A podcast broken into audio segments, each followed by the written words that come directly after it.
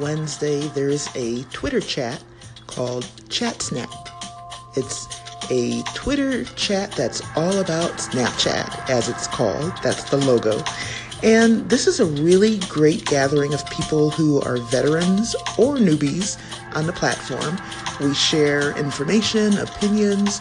There's usually a guest who's the topic of the interview because of whatever it is they're doing on the platform. And the questions that are asked of this guest are also put out to all of the people taking part in the discussion. And we all answer and kind of bounce off each other and retweets and meeting each other. At the end, there's a plug where we can plug our own work on ChatSnap or anywhere else if we have a project going on, or maybe give out our Snap code. All in all, it's a very good way for people to get together and have a discussion about our favorite topic, Snapchat. And I encourage all of you, if you're interested in the platform or already on it, to take part. And if you're not available on Wednesdays at 11 a.m. Pacific or 2 p.m. Eastern, it doesn't mean you can't participate. When you get home from work or school or whatever it is you do, take a look on Twitter. You can use the link that I put in the comments and just join in the fun. Add your comments, your thoughtful comments, and become a part of this weekly event. One of the more popular topics on ChatSnap, which came up again, is imagining a Snapchat with additional features and talking about what those features would be. One of the features that comes up a lot is live streaming. And I've been a proponent of live streaming for Snapchat, but Snap does not add it. Over and over again, it has the opportunity and it does not. And people have said, well, you know, you're not going to keep up with Facebook and Instagram, and they've implemented live streaming, so you guys have to do it too. But, you know, I've been thinking about it, and I could see why Snap would not implement live streaming. And so let's talk about that as both the social side of things and the media side of things. So the social side of things is you and your friends, and that's it. People that we know and have interacted with and who are not making money off the platform or making money directly for Snap. Imagine live streaming on the social side of the platform. It's not too hard to imagine that. Just think about Instagram. Instagram has copied Snap. So think about how you consume or create live streaming on Instagram, if you have done that. I just saw it a few minutes ago, notifications go up that say, blah, blah, blah, it's being on a live stream, catch it before it's over, or something like that.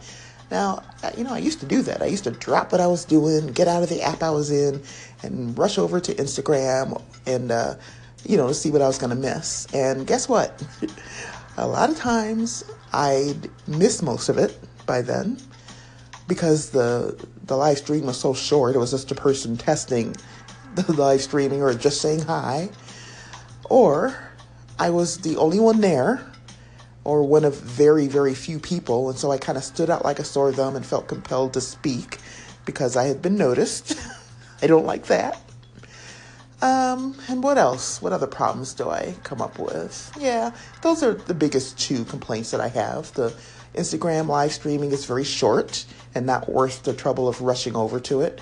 And the content is usually not compelling. I mean, it's fun to say hi to my friends, but not fun to drop everything just to see them say hi live. So, you know, if that's an issue with Instagram, do you think that might be an issue with Snap? Are you going to drop, you know, what you're doing and rush to watch somebody go live on Snap? And furthermore, isn't it possible that so many people will be using the live feature that you'd have to jump from person to person to person to see their live stream? And if you miss it, are you going to feel bad? So that's going to be an issue. Now, Instagram already dealt with that. And what they allowed is for live streamers to save their streams. So guess what? They end up with a story, which is what Snap already has. So what's the big deal with live streaming? If you can't watch it when it's live and you can watch it when it's saved, then you're watching a Snap story. If you can't catch it live and it's not saved, you're going to get angry. So Snap can't win either way. And that kind of leads me to talk about the Snap Map. Do you really think that Snap would allow you and I to live stream on the Snap Map? No. Snap curates its public content. And I kind of like that. But I can imagine that it would not be possible for them to curate live streams appearing on the Snap Map. And for that reason, we're not going to see them. We're going to see regular stories on the Snap Map. So on the social side of things, I just don't see live streaming taking off. If it did, it would be cool. But I'm not sure. I could understand it if they did not implement it. So I kind of lean towards, I would like to see it. I think it would be fun, but it would still be more of a gimmick than anything. It really would. If you think about it, live streaming on an app like Snap would be more of a gimmick than useful, because the Snapchat story is excellent in and of itself. But what about the media and publisher side of things? The media side of Snapchat, I think, would be a great place for live streaming. Obviously, the people on the media side would be trusted partners with Snap, and Snap would therefore trust their content and would have an idea of, what they're trying to do in a live stream. I'm thinking news stories could have live features. Maybe the Weather Channel could be live, depending on what's going on. It could be, for hurricanes and tornado weather, that sort of thing. Obviously, events like the lighting of the Christmas tree and those kind of national type of things would be great for live streaming. And I think that content would be safe to put on the Snap Map. There wouldn't have to be so much fear of what might appear on the Snap Map with less curating. I think certain influencers like a Gary Vee, for example, would attract a lot of viewers. And, of course, the fact that it's live would create a sense of immediacy. And if they have people who are exclusive to Snap, that's going to attract more people. I think more people attracted to the media side would feel compelled possibly to try the social side and, be willing to check out the entire app. So I think Snap could possibly have the best of both worlds if they handle this right. And I think live streaming could definitely be a part of the media side. Not so sure live streaming would work on the social side, but I'm gung-ho on the idea of it being on media. Now, what is your opinion? Would you use a live stream feature on the social side? Would you watch? And what about the media side? If you watch the content or read the content there now, would you feel interested in watching a live stream happening there? Call in and let me know. Discoverability on Snapchat remains an issue, and we probably could understand better why there's no real discoverability on Snapchat, and that's because Evan Spiegel envisioned the app as more of a way for people who already know each other in real life to stay in contact with one another.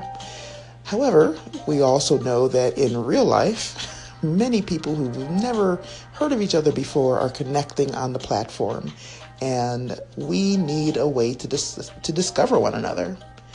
So, I was poking around recently, and I typed in the name of a country, and I noticed a new row of responses, and it's called Related Snapchatters. And the cool thing about this is that all of these people appear to be podcasting. They appear to be snapping from Yemen, which is the name of the country that I put in. And let's see, you can try it yourself. I've got 1, 2, 3, 4, 5, 6, 7, 8, 9, 10, 11, 12, 13, 14. Wow. About 18, 19, 20 people. And I don't know if they limit the number of related Snapchatters that they list, but there's 20 people here. And they all appear, when I look at their Snap stories, to be snapping from the country that I entered. And so I tried other countries, and it didn't work with all of them, even if I put in a large country. But for some reason, there are a few that give me the related Snapchatters. Now, I think that's an excellent discovery feature. I don't know if they're just testing it, but I would love to see this available for every country. And anybody who wants to be listed, I don't know how they would handle that. But, you know, if I wanted to be found that way, I would definitely add myself, you know, to a list that allowed my Snap code to come up when people type in a particular keyword. So I'm hoping that this is just the beginning of some new discoverability features that Snapchat is going to be adding. And I guess we'll just have to keep our eye out. Now, I do not have the updated version of Snapchat, so it could be in the new version you get a different type of response. So I'd be interested if you have the update of Snapchat. Try searching for Yemen, Y-E-M-E-N, and see if you get about 20 related Snapchatters. Thanks.